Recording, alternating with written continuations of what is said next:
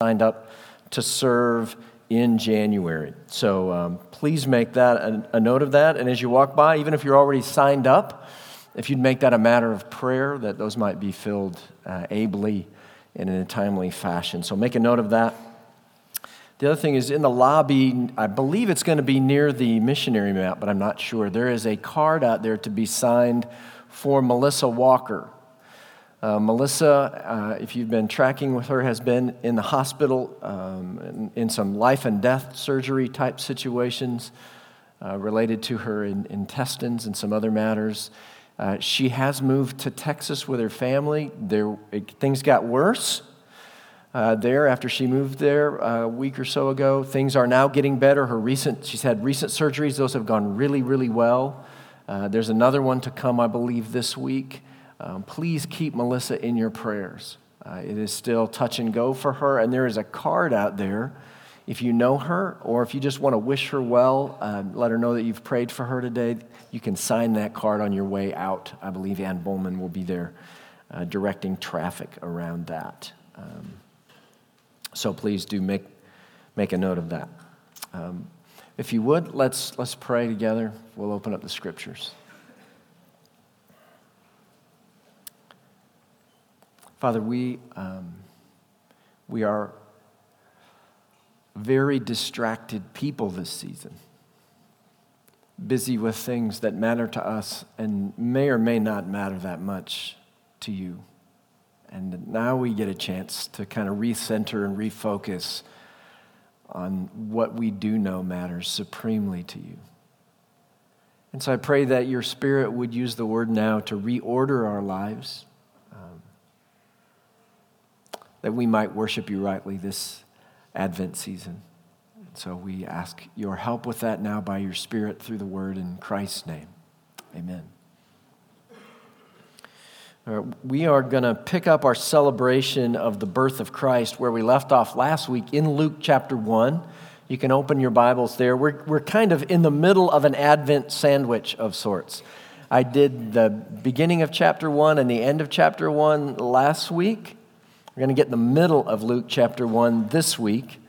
Uh, last week we saw um, the story of Zechariah who had an angelic visit where the angel pronounced that he and his aging wife Elizabeth were to bear a son who was to be named John. Zechariah could not believe that this could happen.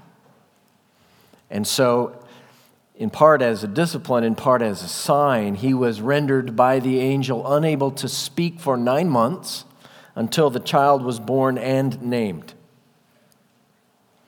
Now, in the second part of the story we covered last, last week, that birth happened and the child was born, was named John, which loosened Zechariah's tongue, and he, he burst forth in prophetic praise in song. Um, about his son that closed like this You, my child, will be called the prophet of the Most High, for, for you will go before the Lord to prepare his ways, to give knowledge of salvation to his people in the forgiveness of their sins, because of the tender mercy of our God, whereby the, the sunrise or the rising sun shall visit us from on high. And those prophecies are about his son John, whom we know to be John the Baptist. So, what we want to do today is step into the middle of this Advent sandwich, back in the middle of that passage, before the prophecy about John the Baptist's birth was fulfilled. Elizabeth is still pregnant when we step back in today. Zechariah still unable to speak. And Elizabeth says, after these days, or see, after these days, his wife Elizabeth conceived, and for five months she kept herself hidden, saying, Thus the Lord has done for me in the days when he looked on me to take away my reproach among people. And in verse 26, it says, In the sixth month, the angel Gabriel was sent from God to a city of Galilee named Nazareth to a virgin betrothed to a man whose name was Joseph of the house of David, and the virgin's name was Mary. Let me stop right there and say the sixth month there is the sixth month of Elizabeth's miraculous pregnancy. That's where we jump back into the story. The main character in this section of the story is a young girl named Mary. She is um, a virgin, and we'll talk more about that in a minute. She lives in a town called Nazareth. It's a little town. Some, some historians estimate that this little town had less than 500 people in it. And it is in the middle of nowhere. Think of it this way Nazareth was to Jerusalem what Franklinton is to DC. Okay? Little town, middle of nowhere. This young girl, some say she could be as young as 12, middle school. Okay? Most put her between 12 and 16, probably. She's engaged to a carpenter in a small town in the middle of nowhere, and the angel of Gabriel comes to announce the birth of the Messiah, the Christ, the great King. And so this whole setting shouts to us unlikely, unlikely, unlikely. Okay. This is the this is the last place, last person you would pick this drama to play out in. But it also shouts to us humility, humility, humility. Okay? Christ, the Savior of the world, comes humble. Okay? This is the most modest of settings. Verse 28 says, And he came to her, the angel did, and said, Greetings, O favored one, the Lord is with you. But she was greatly troubled at the saying and tried to discern what sort of greeting this might be. Now, again, we are not talking about some cute little Valentine's Day cherub here. We're talking about, as I mentioned last week, the Jake angel, okay? Which is like an archangel, only more intimidating. Okay? Um, after 400 years of silence, between the Old and New Testament. That silent now is breaking, and it does so this time with a visit to a middle schooler living in the equivalent of Franklinton. This is so unlikely. It is so humble. And it is an unthinkable visit. And Mary is greatly troubled by it, and understandably so. It's the last thing she would expect. Um, the angel said to her, Do not be afraid, Mary for you have found favor with God.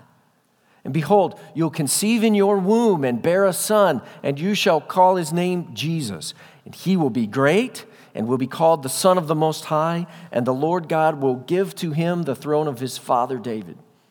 And he will reign over the house of Jacob forever, and of his kingdom there will be no end.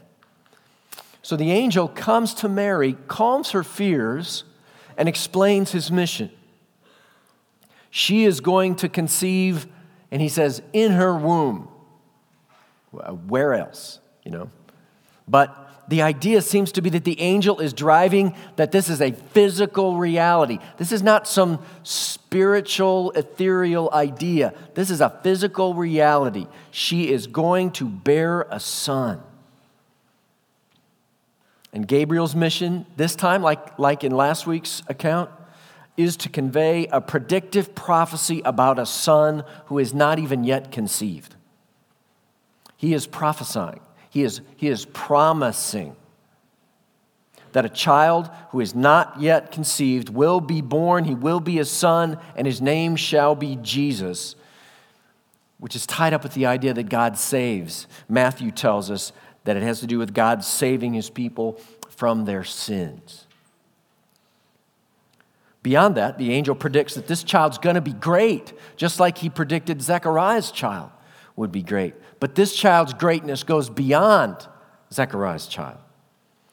Because this boy, yet to be born, yet to be conceived, is going to be a king. He's going to be the king over Israel, not just any old king, but his kingdom will never end, the angel says. And on top of that, he'll be called the Son of the Most High, a reference to God, the very Son of God. But it's not the grandeur of the predictions about her son that is most troubling to Mary. It's, it's that um, she has a son at all. Mary says to the angel, How will this be since I am a virgin? Okay. Mary is tripping over the fact not that her son will be great, not that he's going to be an eternal king, not even that he's going to be the son of God, but that, that there's going to be a son at all. Um, Mary is, after all, a middle schooler with no boyfriend. Okay? How is this going to happen? She says. The angel answered her, The Holy Spirit will come upon you, and the power of the Most High will overshadow you. Therefore, the child to be born will be called Holy, the Son of God. And behold, your relative Elizabeth, in her old age, has also conceived a son, and this is the sixth month with her who was called barren, for nothing will be impossible with God. God is giving through the angel Gabriel to Mary three things that she needs to help her believe. The first thing is simply an explanation of how this is going to happen.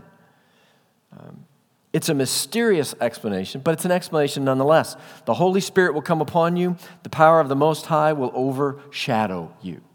Okay. Um, I asked one of our recent seminary graduates to explain to me what that means, how the Holy Spirit will overshadow Mary, that will result in the Son. He passed. Okay? It's a mystery. It's a mystery wrapped in an enigma. Okay? It's a miracle. It is a miracle. We call that miracle the virgin birth. And while many people have doubts about that, Mary did not. Mary knew that she was a virgin prophesied to give birth. That's where her problem came up because she was a virgin. Okay? And the angel is clear, he has no confusion about this. She is a virgin, she is going to give birth. It's not a problem for the one who is the creator and sustainer of all life to do this. And it's by means of this miraculous virgin conception that the Son to be born is to be called holy, and that he is also to be called the Son of God. So Mary is given first an explanation of how this is going to happen, and then she's given a sign. It says, Behold, your relative Elizabeth in her old age has also conceived a son, and this is the sixth month with her who was called barren. So her, her relative Elizabeth, her, her aged relative, her old, old aunt, maybe as old as 80 years old, is now with child, and she's six months along. Now, at six months, you can verify a pregnancy. Okay, it's not. You don't need a level three ultrasound and CVS strips. You can tell if someone's pregnant at six months. Um, so, in one sense, Elizabeth is pregnant for Mary, just as John is to be born for Jesus. So she gets an explanation, she gets a sign, and she gets one more thing. She gets a declaration about the power of God. The angel says, Nothing will be impossible with God. Nothing will be impossible with God. And at this point, uh, you all have those kinds of friends who say, Well, can God make a rock that's too heavy for him to lift it? Wouldn't that be impossible for God? And, and it's important to keep in mind that um, omnipotence, great power, is not God's only attribute. He's also wise, okay? So that this kind of absurdity is nonsense with when we talk about, about God because it's not his only attribute. The idea here is not so much that God can randomly do anything, though that's sure implied. The idea here is that God's plan, his predictions, his promises cannot be thwarted. Uh, the NIV catches the idea when they translate that last verse this way No word from God will ever fail. That's what the focus here is like. God keeps his promises. If God has promised us something, it will happen. God keeps promises like this one I am sure that neither death, nor life, nor angels, nor rulers, nor things present, nor things to come, nor powers, nor height, nor depth, nor anything else in all creation will be able to separate us from the love of God in Christ Jesus our Lord. That's a promise. Promises like this Keep your life free from the love of money and be content with what you have, for God has said, I will never leave you nor forsake you. That's a promise. God keeps his promises. No word from God will ever fail. Lewis Smedes wrote, um, Somewhere people still make and keep promises. They choose not to quit when the going gets rough because they promised once to see it through.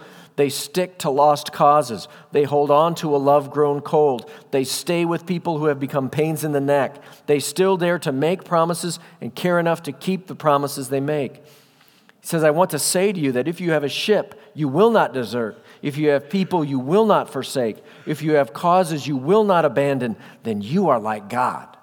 Okay.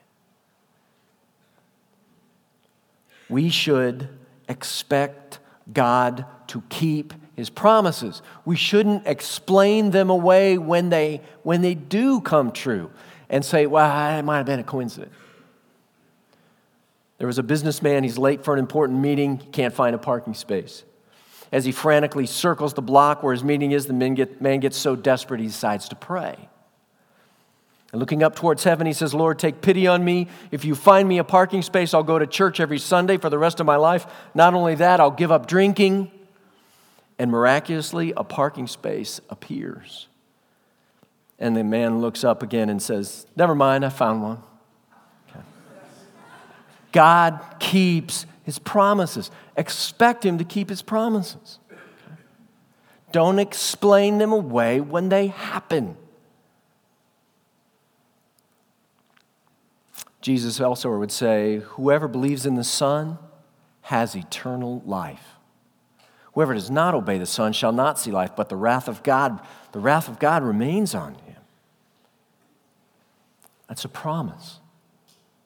Pastor Lee Eclov writes about visiting a friend of his named Larry Hildreth. He was a father and a husband from the church uh, that Lee was pastoring in Pennsylvania. Larry was in his 30s, but he was near death from cancer. Lee says, I, I was at his home to serve communion because he was too weak to come to church. He says, Larry was a deeply thoughtful man, and as he spoke that day, slow and deliberately, I realized I was hearing extraordinary things. I started scribbling them down on the margins of a bulletin in my Bible, he said. Larry says, Even if I have a short time to live, God has given me a great hope.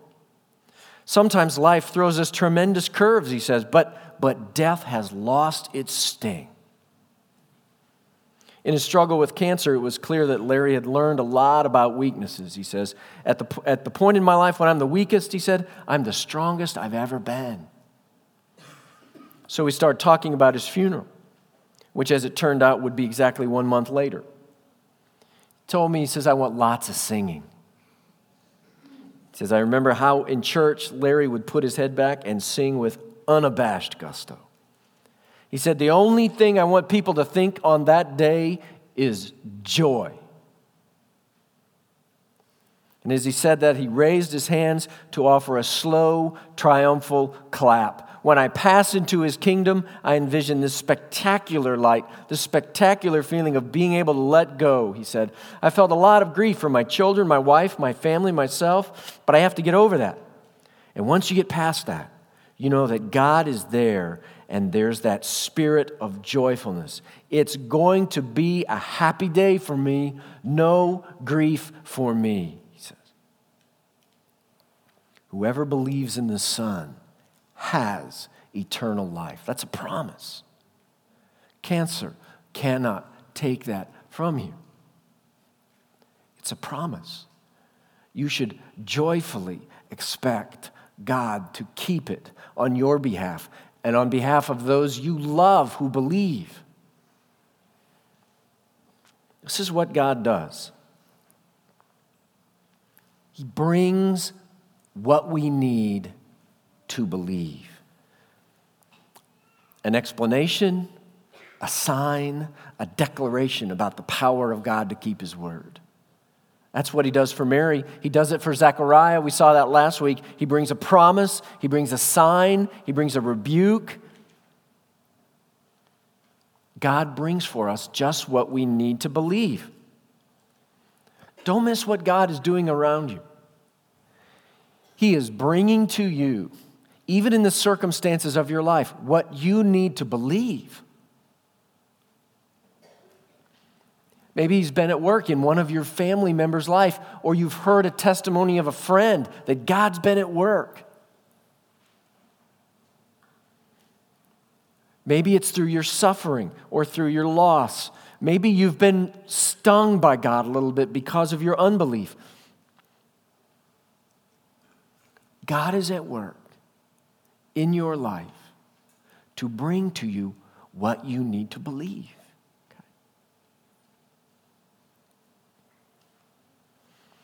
Now, one question that comes out of this, and you'll see that you see the similarities, you listen to the stories back to back. Zechariah had trouble believing what God said. Mary had great trouble. It says she was greatly troubled by what God said. Why didn't Mary get a rebuke like Zechariah did? Well, if you look closely, their questions are slightly different when they hear their stories. Zechariah asks, How can I know this will be? Mary asks, How can this be? The one it's possible to understand as being about um, possibility, while the other one is about logistics. One is about whether, one is about how. The other thing is that their setting is really quite different on the one hand, you've got with Mary, a middle school girl in a small town. On the other hand, you've got an 80 year old veteran priest to whom much is given, much will be required. And so, surely there's more room for Mary to struggle through this than for Zechariah. But the plainest thing is that Mary, simply by the angel Gabriel, is not indicted for unbelief as Zechariah was. Hers does seem to be more of a question about how it will come to pass, not whether it will. Verse 37 Nothing will be impossible with God. Now, if Mary were a typical teenager from our day, she hears this story how would she respond? How would you expect a middle schooler, young teen to respond to such outrageous news? Maybe, maybe something like this. Me? The, the princess? Shut up! I beg your pardon. Mary is anything but a typical middle schooler in her response. Listen to what she says. Mary says, This is what Mary responds Behold, I am the servant of the Lord.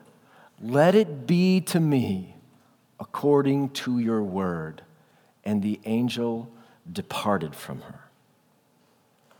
See, now that's how you respond to the words of God to the good news about Jesus, particularly. It's a humility that's played out in full submission to his will. God, because you have chosen me to bear this message, to receive this message, I will do whatever you ask.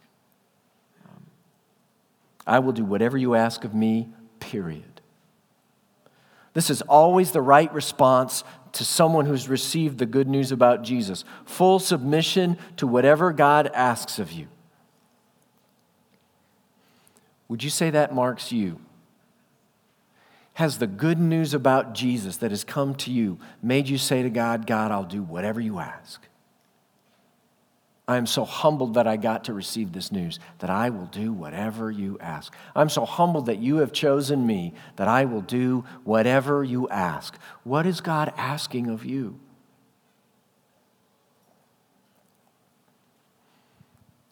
Verse 39 In those days, after the angel departed, Mary arose and she went with haste into the hill country to a town in Judah. And she entered the house of Zechariah and greeted Elizabeth. And you can sense the eagerness of Mary to seek out this sign and be strengthened by it. She went with haste. And when Elizabeth heard the greeting of Mary, the baby leaped in her womb, and Elizabeth was filled with the Holy Spirit, and she exclaimed with a loud cry, Blessed are you among women, and blessed is the fruit of your womb. And why is this granted to me, that the mother of my Lord should come to me? And behold, when the sound of your greeting came to my ears, the baby in my womb leaped for joy. And blessed is she who believed that there would be a fulfillment of what was spoken to her from the Lord. Now, at six months, Elizabeth's baby's pretty active. That's, that's normal, right? If, you, if you've got a six month old in your womb, they're pretty active at that, at that age. But what's extraordinary here is that Elizabeth understands that this was not normal movement. This was a leap for joy at the sound of a greeting from someone this child had never heard before, a voice this child had never heard before. And it functions like another sign that God is giving, this time to Elizabeth. It confirms to her what is going on here. And this one comes through God to Elizabeth by an unborn child. God is active in the life of this unborn child. And this is another one of those stories in Scripture that should give us great pause when we think about the life of the unborn. Okay? God is active in the life of the unborn child. And the Spirit who is really active during these Advent stories, prompts Elizabeth to pronounce God's blessing on her young relative and on Mary's unborn child as well. And that's really the point here. Don't miss the point. This part of the story, it's not about Elizabeth or the miraculous unborn son that she is going to bear. Something something greater than Elizabeth's miracle is happening. Elizabeth and her unborn child are both leaping and pointing at something greater here. The one who would prepare the way for the Lord is leaping with joy when his mother enters his presence. But I love Elizabeth's res- response in verse 43 there. Elizabeth says, um, Why is this granted to me that the mother of my Lord should come to me? She feels incredibly blessed to even meet Mary, the mother of her Lord. She is honored, humbled to play even a small part in the story of the birth of her Lord. Mary's humility is seen in her obedience. Elizabeth's humility is seen in being overwhelmed that she even gets to be a part that she's been chosen to be a part.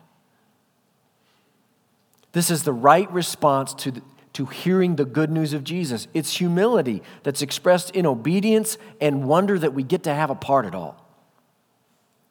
And all the supporting players, Elizabeth, Zechariah, John, even Mary, they are all pointing to the one given to Mary. That's why they're there. It's his story, it's not their story. Their stories tell his story. They're just signposts, pointers along the way. And that's what we are. Okay?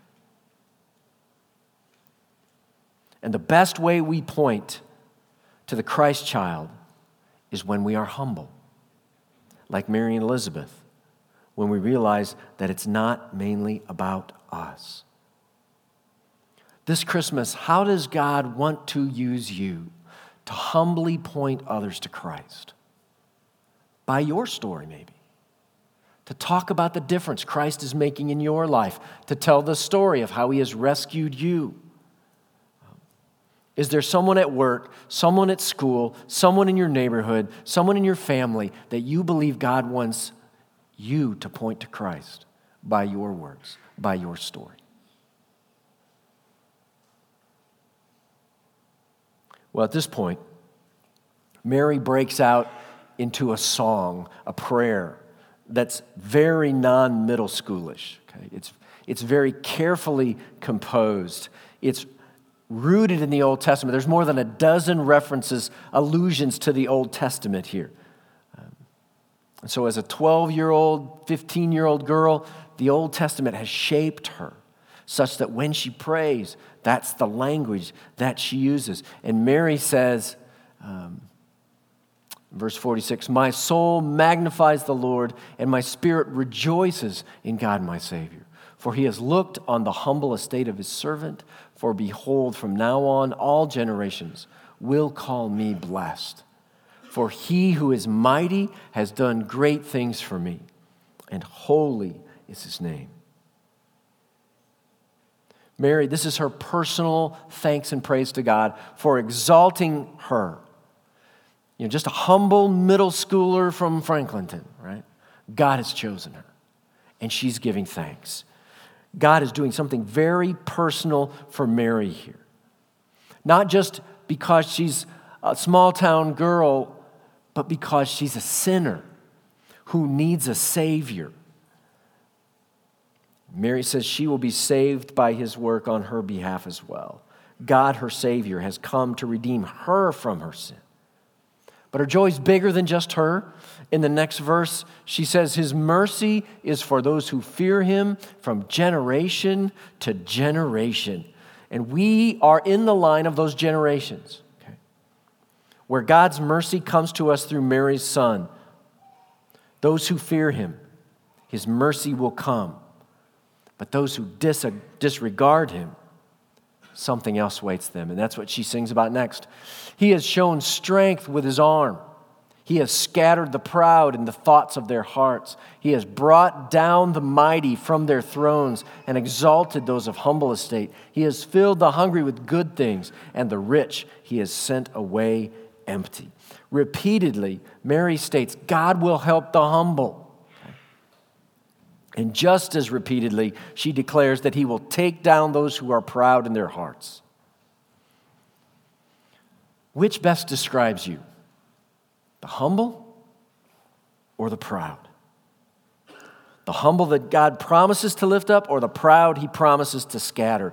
The hungry that he satisfies with good things, or the rich he sends away empty? Which most marks you? Submission like Mary? I am the Lord's servant. May it be to me as you have said. Or are you more likely to say to God, Lord, I need you to take care of this for me. May you do as I have prayed?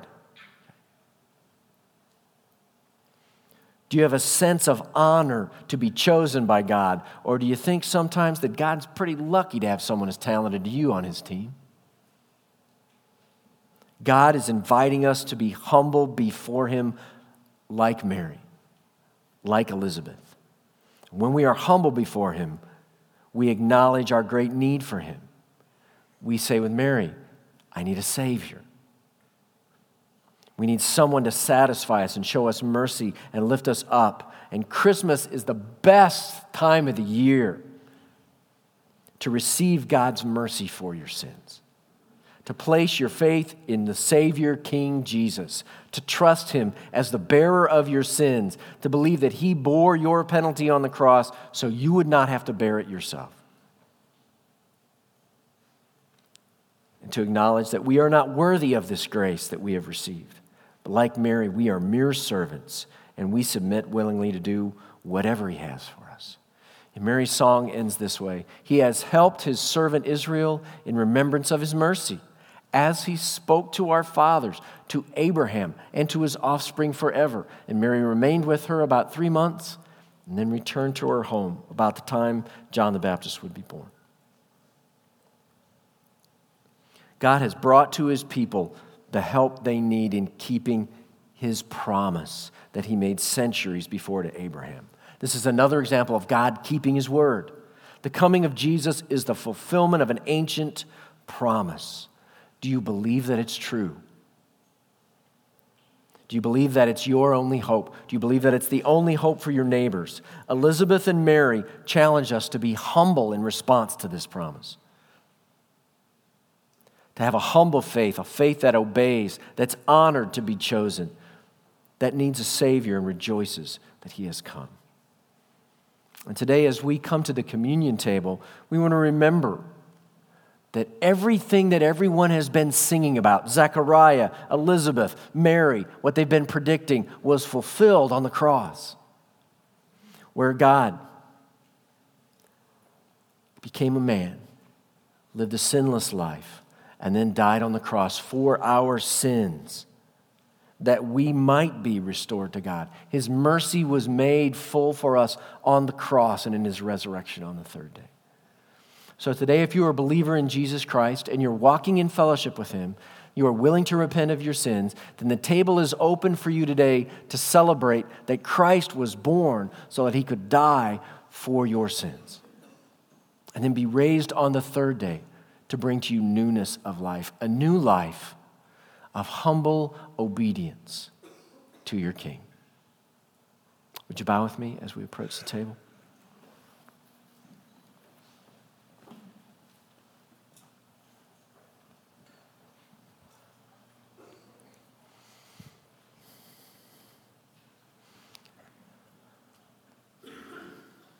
Jesus, we bow before you and we acknowledge that you were born so that you could die for us.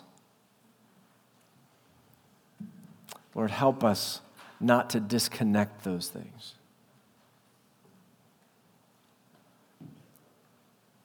And so, on, on, in the season when we celebrate your birth, we want to remember your death